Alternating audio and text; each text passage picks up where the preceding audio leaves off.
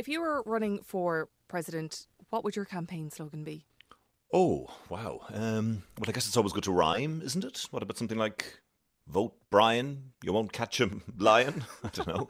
or for you, Jackie, you've got a good name. You've got a great politician name. What about vote Fox at the ballot box? Oh, that's really good. I or zero fox given. No. I like that. I like that. I was thinking for you. She doesn't give two fox. I don't give two fox. In bod we trust. In bod we trust. Oh, I love that. Bod Save America. That's great. Really good. Yep, go for it. It's a hit.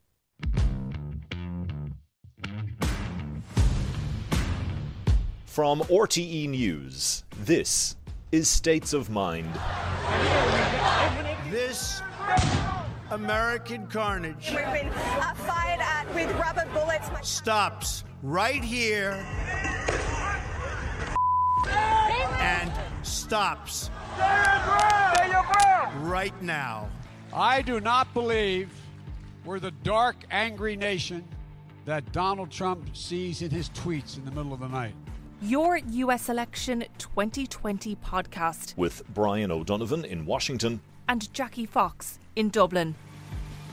Today, Well, you would have to like drag me up the cliffs of Moher to get me to work for Donald Trump. We'll restore hope and we'll welcome them into a great national crusade to make America great again. They want to silence us, but we will not be silenced. effective campaigning and a candidate's message, millions of dollars spent and endless hours on getting it right. Because if you want to be president of the United States, you better have a good one. Yeah, and a big thing, of course, is the slogan, the catchphrase, and a good political slogan can really boost you. They date back to 1840, the election campaign of President William Henry Harrison, the first time that we saw political campaign slogans being used. Then, with the advent of mass communication after World War II, slogans became a vital way of distinguishing candidates. An effective slogan sums up the candidate's pitch to the country in just a few words, and it has to be powerful enough to cut through the endless onslaught of information. I like Ike was one of the most celebrated political slogans in I US history, used for, yeah, Ike for president, Ike for president, Ike for president, Ike for president. You like Ike, I like Ike, everybody likes Ike for president. It's catchy, it has the little rhyming going on. It was for Dwight D. Eisenhower, who was nicknamed Ike in his successful 1952 presidential campaign, and probably one of the more famous ones, of course, in recent years. Yes, we can, from Barack Obama in 2008, which served him very well and secured him two terms in the Oval Office. You mentioned some of the memorable campaign slogans there, Brian, but there's been good international ones as well. It's not just in the United States. I don't know, are, are you a quiz man, Brian? I've been known to dabble. Okay, well, I think we should play a little game of who used it, who used the campaign slogan. Excellent, go for it. Yes, Okay, bring it on. I, I've got a little pretend buzzer thing here, so this will be no, a wrong answer. We got to look at that. Look Okay. at that, and then for a right answer, we got a little chime. You ready to go? I love you it. ready to go? Go for it. Okay, strong and stable. Theresa May or Richard Nixon? Richard Nixon. Wrong. It was Theresa May in 2017 during the ah. UK's general election. Okay, next one. A kinder, gentler nation. George H.W. Bush or Tony Blair? Tony Blair. I don't need to actually go that far to find the. Wrong again, Brian. 1988, Oh God, I am not George good at this. H.W. Bush. You said you were a quiz man. Come on now. That's the first I am two not good at wrong. this. I'm not, I'm, not, I'm not good in my slogans. Okay, third one. We'll we'll go for an easy one this time. Let's Please. make America great again. Donald Trump or Ronald Reagan? Both originally coined by Ronald Reagan. I think you get double points for that because it was kind of a trick question. Yes, they both used it, and actually, well, you could say that Donald Trump copied it off Ronald Reagan, but yeah, he was the first to go with the the, the, the "Make America yeah, a lot Again." of think people think that it was actually Donald Trump that um, brought it forward, but he really just dropped the word. Nope, that was that was that was a Reagan one. Okay. Yes, you're right. He took out the "Let's." Yeah, Okay, we'll go for one more. The way forward: Jimmy Carter or Charlie Haughey? Charlie Haughey. Yes, you're right. Fianna Fáil in November 1982. It was the second election in the year and also the shortest serving government. So You got two out of four right, Brian, but I think we got gave you double points for your Donald Trump and Ronald Reagan answers. Excellent. So, wait, now, do I have a clappy sound on this? Do I? Yes. Hey. Woo! So those slogans there, like many other components of politics over the past few years, tradition seems to be eroding and campaign slogans may not have the previous impact that they once had, or candidates aren't putting as much focus on them. We'll get to that in a minute, but first we spoke about it there. Make America Great Again, Donald Trump's 2016 message. It hit home for so many Americans. What's his message this time, Brian? Well, it was interesting when you look at that phrase, make America great again. He initially, at the start of this year and at the start of this campaign, changed that to keep America great. The inference being that he'd already made it great, and now the idea was that you keep it great.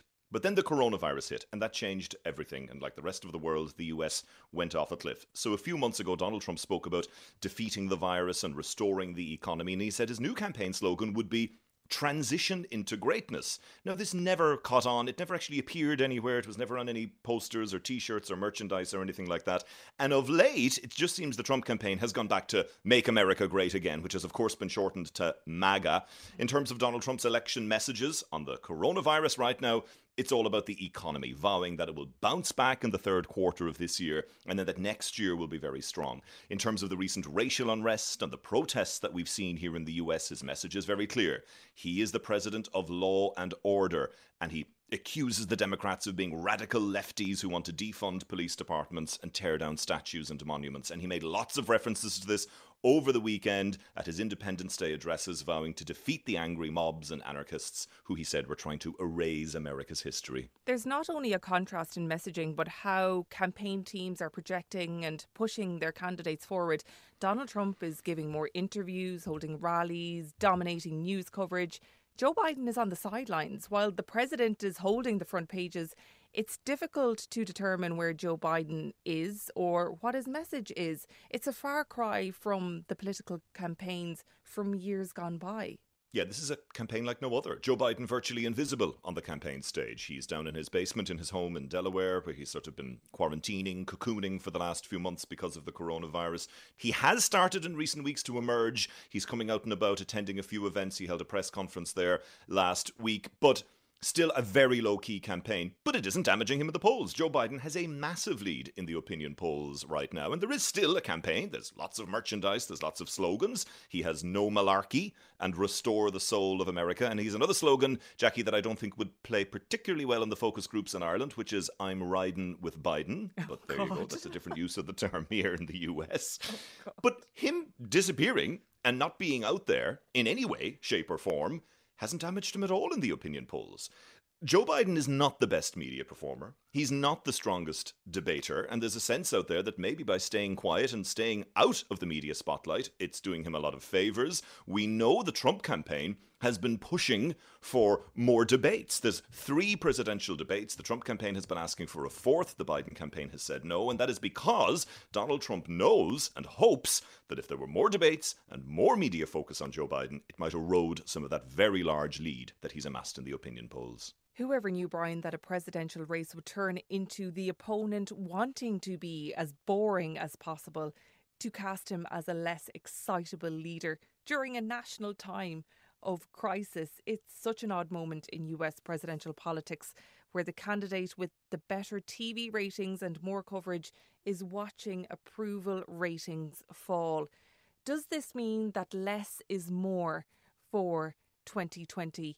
Let's check in with someone who's been around the campaign block with the Republican Party and has a lot to say about this current Republican president.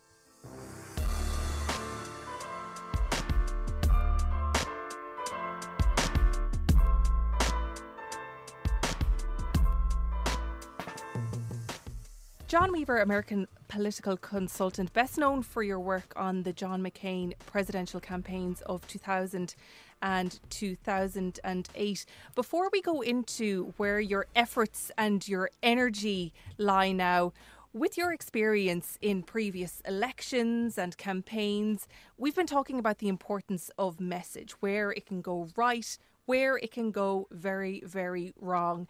How do you begin to sketch out a plan for a presidential campaign? And actually, is it true you sketched out the plan for John McCain's presidential campaign on a cocktail napkin? Leave it to somebody from Ireland to bring that up. Okay. uh, yes, I, I was in a I was in a bar in Alabama working on another campaign, and I just sketched out a vision of how that might work with unfettered press attention which turned into the Straight Talk Express, where this is one of several Straight Talk Express tour buses that the senator has. It's 45 feet long, about 13, 3 inches high. This bus is really famous back in 2000. He sort of rode through New Hampshire. Reporters would crowd on, and he would talk to them for hours and hours on end. And it sort of, you know, fueled his, his rise here in New Hampshire, and he's hoping to sort of replicate that success here again in 2008. The press were constantly, the media were constantly on the bus and around Senator McCain. And of course, he took to it so much that he really didn't have much time for the staff. He rather would hang out with people like you and your colleagues and peers. And while we were unsuccessful, you know, in in defeating uh, George Bush in the primary, you know, we did overcome a 66 to three uh, disadvantage in polling in New Hampshire and won by a landslide, and it and it propelled John to a status that he didn't have before, notwithstanding his POW years and all of that. But at the end of the day, all campaigns reflect the character and the principles of the person at the top. The campaigns that I've worked for with John McCain or John Kasich, they reflect, or George H.W. Bush, they reflected their character and their good principles and their decency. What we see with Donald Trump is that his campaign reflects his values. If Donald Trump was your candidate and you were looking at these poll numbers at this point in time, they are pretty abysmal would you be almost throwing in the towel? Would you be throwing your hands up in the air in despair? Or do you think the polls can be turned around in the next four months? Uh, well, you would have to like drag me up the cliffs of Moher to get me to work for Donald Trump. So I'm not sure that that's a possibility I could even consider. But but look, today's polling is just a snapshot. And what I tell the, the followers and supporters of the Lincoln Project and those who are supporting Joe Biden is we need to make the polls today reality in November. They're aspirational. We can even make them better, but we have to work really, really hard. We have to organize. We have to make sure everyone's registered to vote. The polls look bad for the president. He's earned them. Now, look, he spent $800 million to get to 38% of the vote and you can it doesn't matter how much money you have when you're constantly trying to divide the country. Politics is such a free market production. It's about mathematics. It's about addition not subtraction. And that's that's something that i don't think the, the president has realized yet. He is going to be the issue in this race you know in, in 2016 uh, he was running against secretary clinton who had been involved in politics and in public life for 30 years and had been demonized fairly or unfairly by Republicans over that whole time. So she basically was the incumbent and he was the theory. And people in a good economy, things were going pretty well. They took a flyer on a theory. Well, it's a fact now. And he's going to be the, the penultimate uh, issue in November. No, no, you know, notwithstanding whatever he says about Joe Biden if he had now look if he had message discipline where he was talking about how to deal with a pandemic in an empathetic organized way and if he was giving people hope about the economy the race could tighten up. But he has the attention span of a gnat on crack so i don't anticipate him staying on message. You mentioned john uh, there the lincoln project I, living here in the US, have seen some of your TV ads. You run these attack ads against Donald Trump. It's all about uh, tripping him up and damaging him in the election. Hey, Donald, your campaign manager told you a million fans wanted to come to your first big rally. Turnout in Tulsa? A dud. Honestly, we're not surprised. We've seen that you're shaky.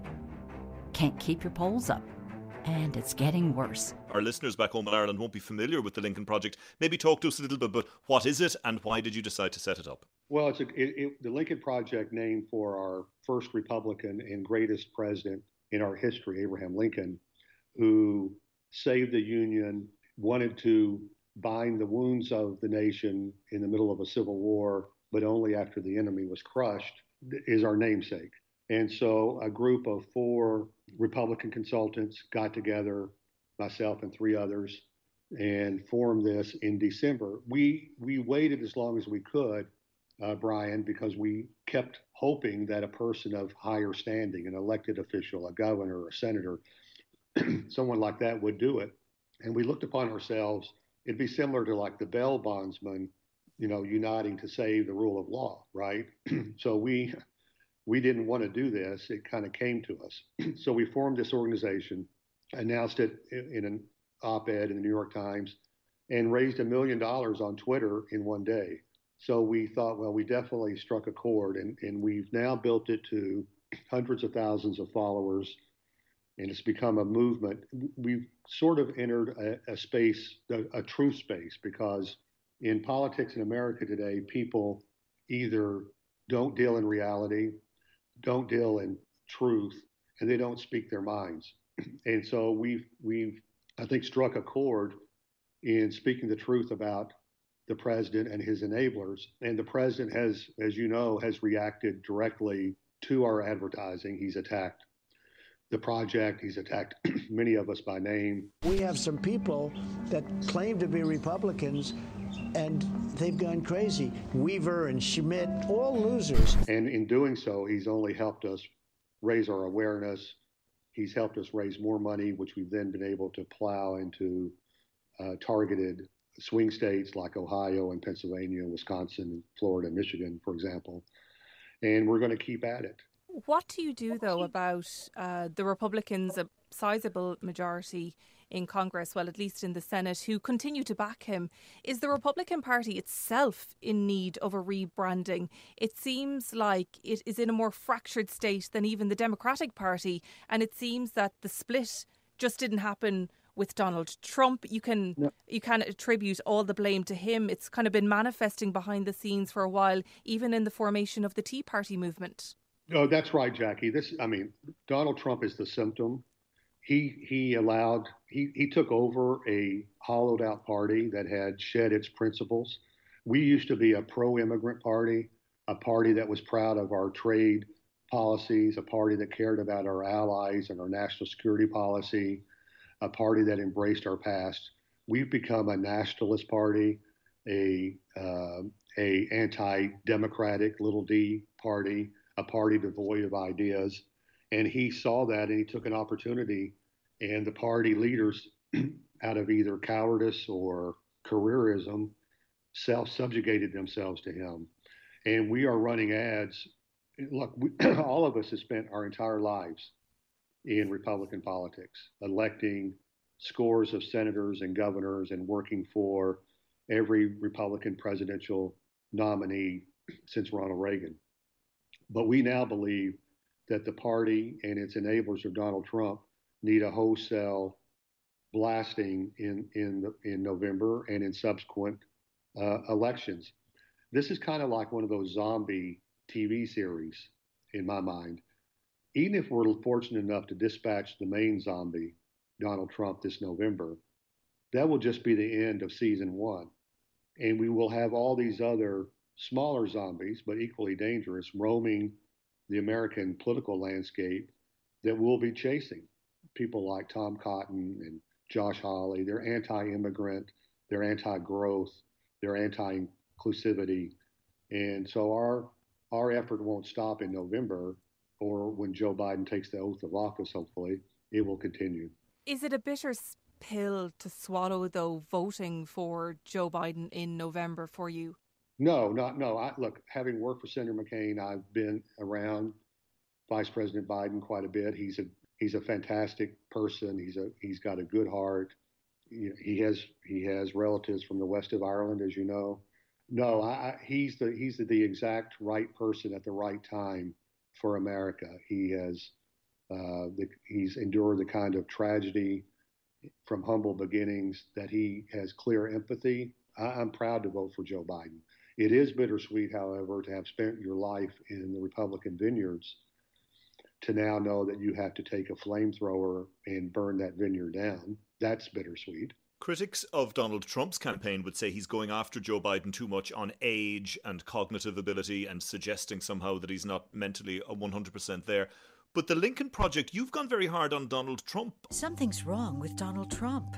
He's shaky, weak, trouble speaking, trouble walking. So why aren't we talking about this? Trump is not well. Are you not stooping to the Trump level when you go after an issue like age and cognitive ability?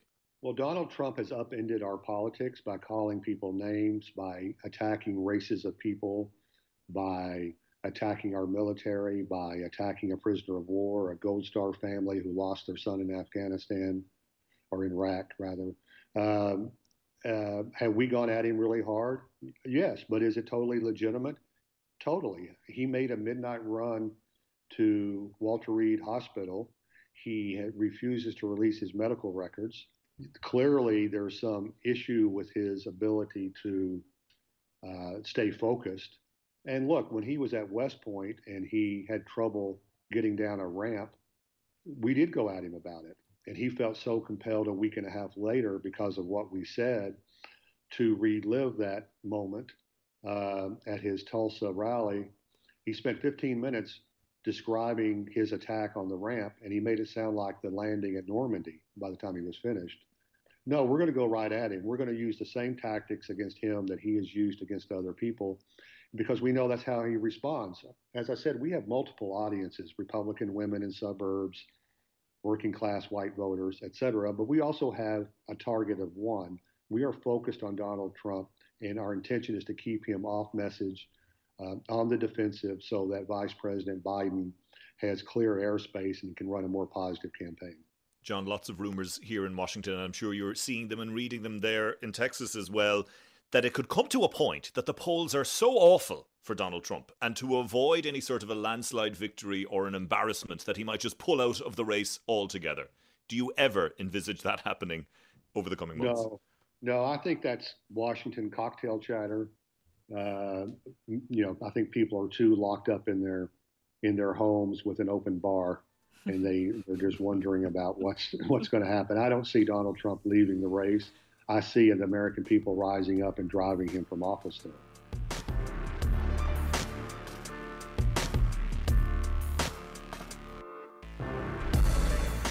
So, what is it like to be part of a 2020 campaign? Brian. We're joined now by Sawyer Hackett, advisor to Julian Castro and communications director for Mr. Castro during his bid to nab the presidential nomination for the Democratic Party during the primaries. Sawyer, thanks for joining us. Sawyer, I'm going to put a scenario to you. Julian Castro comes through the primaries. He is the candidate. He's in a position whereby he's barely left his house. He hasn't done any campaigning but he has a double digit lead in the national polls and a huge lead over his opponent in all of the swing states. How would you be feeling right now if he was your candidate? We have reason to be hopeful. We have reason uh, to be excited about the numbers we're seeing, but we, sh- we should also be very skeptical and we should also be uh, doing everything we can right now to make sure that we're sending the right messages and uh, putting forward those plans. But let's let's also recognize that Joe Biden came through this primary with some of the best numbers that we've ever seen from a Democratic nominee. And while it's very true that Donald Trump has, has sort of shot himself in the foot and not stepped up to meet these crises, you know, Joe Biden has. And I think what, what people really recognize with Joe Biden is that he's a he's a person who can heal our country, who can bring people together of different ideological uh, backgrounds. And I think uh, they recognize that he's the sort of steady arm of leadership that this country needs. Can you paint a picture for us of what is it like to be part of a presidential campaign in 2020? The days, the hours, the thought process, possible moments of hope, and I'm sure there were a lot of moments of despair as well, Sawyer. Yeah, it's it's an incredible experience. Um, that's that's really unlike any other. I mean, I was doing. I sat down and, and looked at my calendar the other day, and I, I took something like 185 flights in the last wow. year, uh, and I haven't been on a plane in four months now because of the coronavirus. But it is just a constant moving machine and it's constantly changing and every single day is a new day but uh, the hours are long and it's grueling and of course there are hopeful moments um, you know i can think of one was the first debate we had a great moment which sort of sparked our campaign and had a little bump in the polls and Uh, those days are great, but of course, there's also bad days. You know, the constant road trips through Iowa and New Hampshire that, that they definitely get old after a little while. So how do you get the message right in a campaign like that? Um, for Julian Castro, it was one nation, one destiny. How do you hash them out? Does does that take time?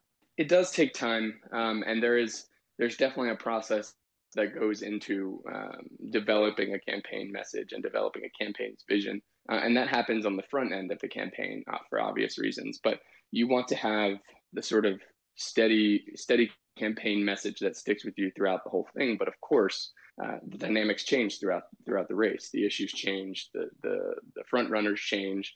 Um, and so, of course, you have to sort of meld things and, and, and change things as you go. And so, yes, one nation, one destiny was was our slogan heading into the heading into the campaign, and it was a slogan he continued to use throughout the campaign. But we also sort of developed dual visions where uh, we we we focused on a message about people uh, and and every single policy platform that we put out, we labeled people first um, because we really want people to understand that uh, everything that Secretary Castro was pushing for, it's about putting people, not big special interest or big corporations or Washington politics. It's about putting people first in all of our policies. Is it tough to lean on one person, as in you represent them, you have to defend everything they say?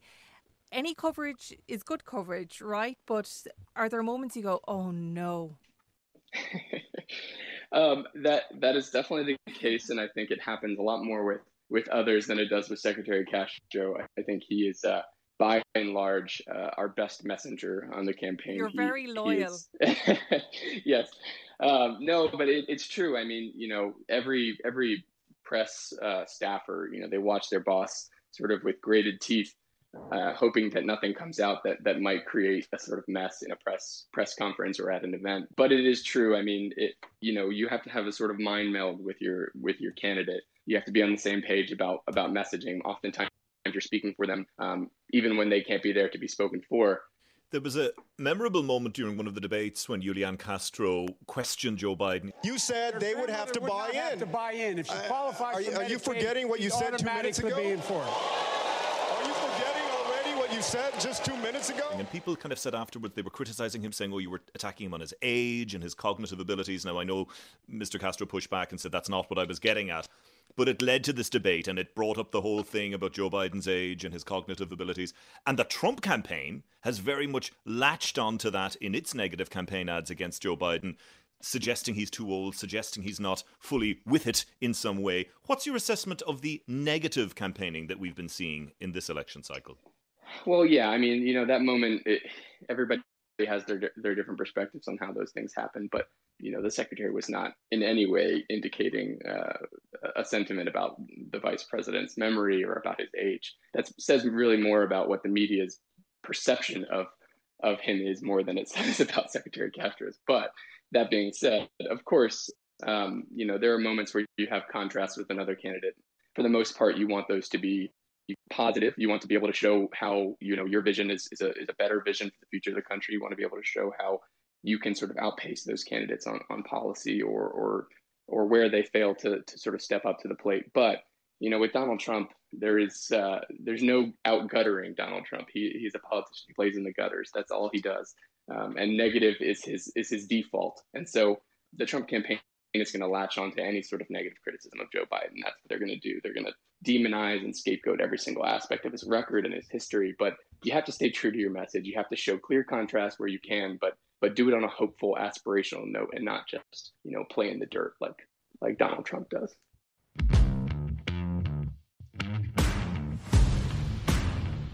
So Kanye 2020. I know. We've spoken about Kanye before, actually, on this podcast. Um, you know, yeah. yes, over the weekend he tweeted. He said, I am running for president of the United States, hashtag 2020 vision. And that's important that he put in the words 2020 because he has, of course, spoken in the past about running. It was back at the MTV Music Awards in 2015. He said he was going for run, run, run for president in 2020, but then last year he said, actually, I'm not running in 2020, I'm going to run in 2024. He then came out as this big Trump supporter back in 2018. He had this very bizarre, unusual visit to the Oval Office wearing his MAGA, Make America Great Again hat. I love this guy right here. Yeah. Non political, no bull put the beep on it, however you want to do it, five seconds delay. It's still unclear whether he's actually running. It doesn't appear he's registered his name with the Federal Election Commission. Plus, he does have a new album coming out and a clothing line with Gap. Just saying.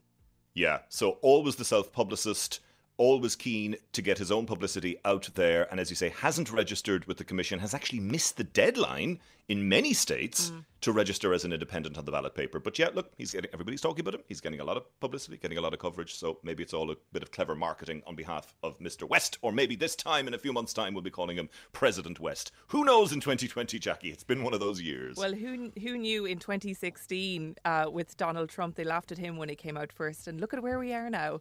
So uh, Absolutely. we'll see what happens. Listen, Brian, chat to you next week. Thank you. I'll get you a riding with Biden bumper sticker as well that you were Oh asking God, for. I know you're interested in one of those. Do I would love that for the back of my car. Have a good one. Thanks, Jackie. Bye.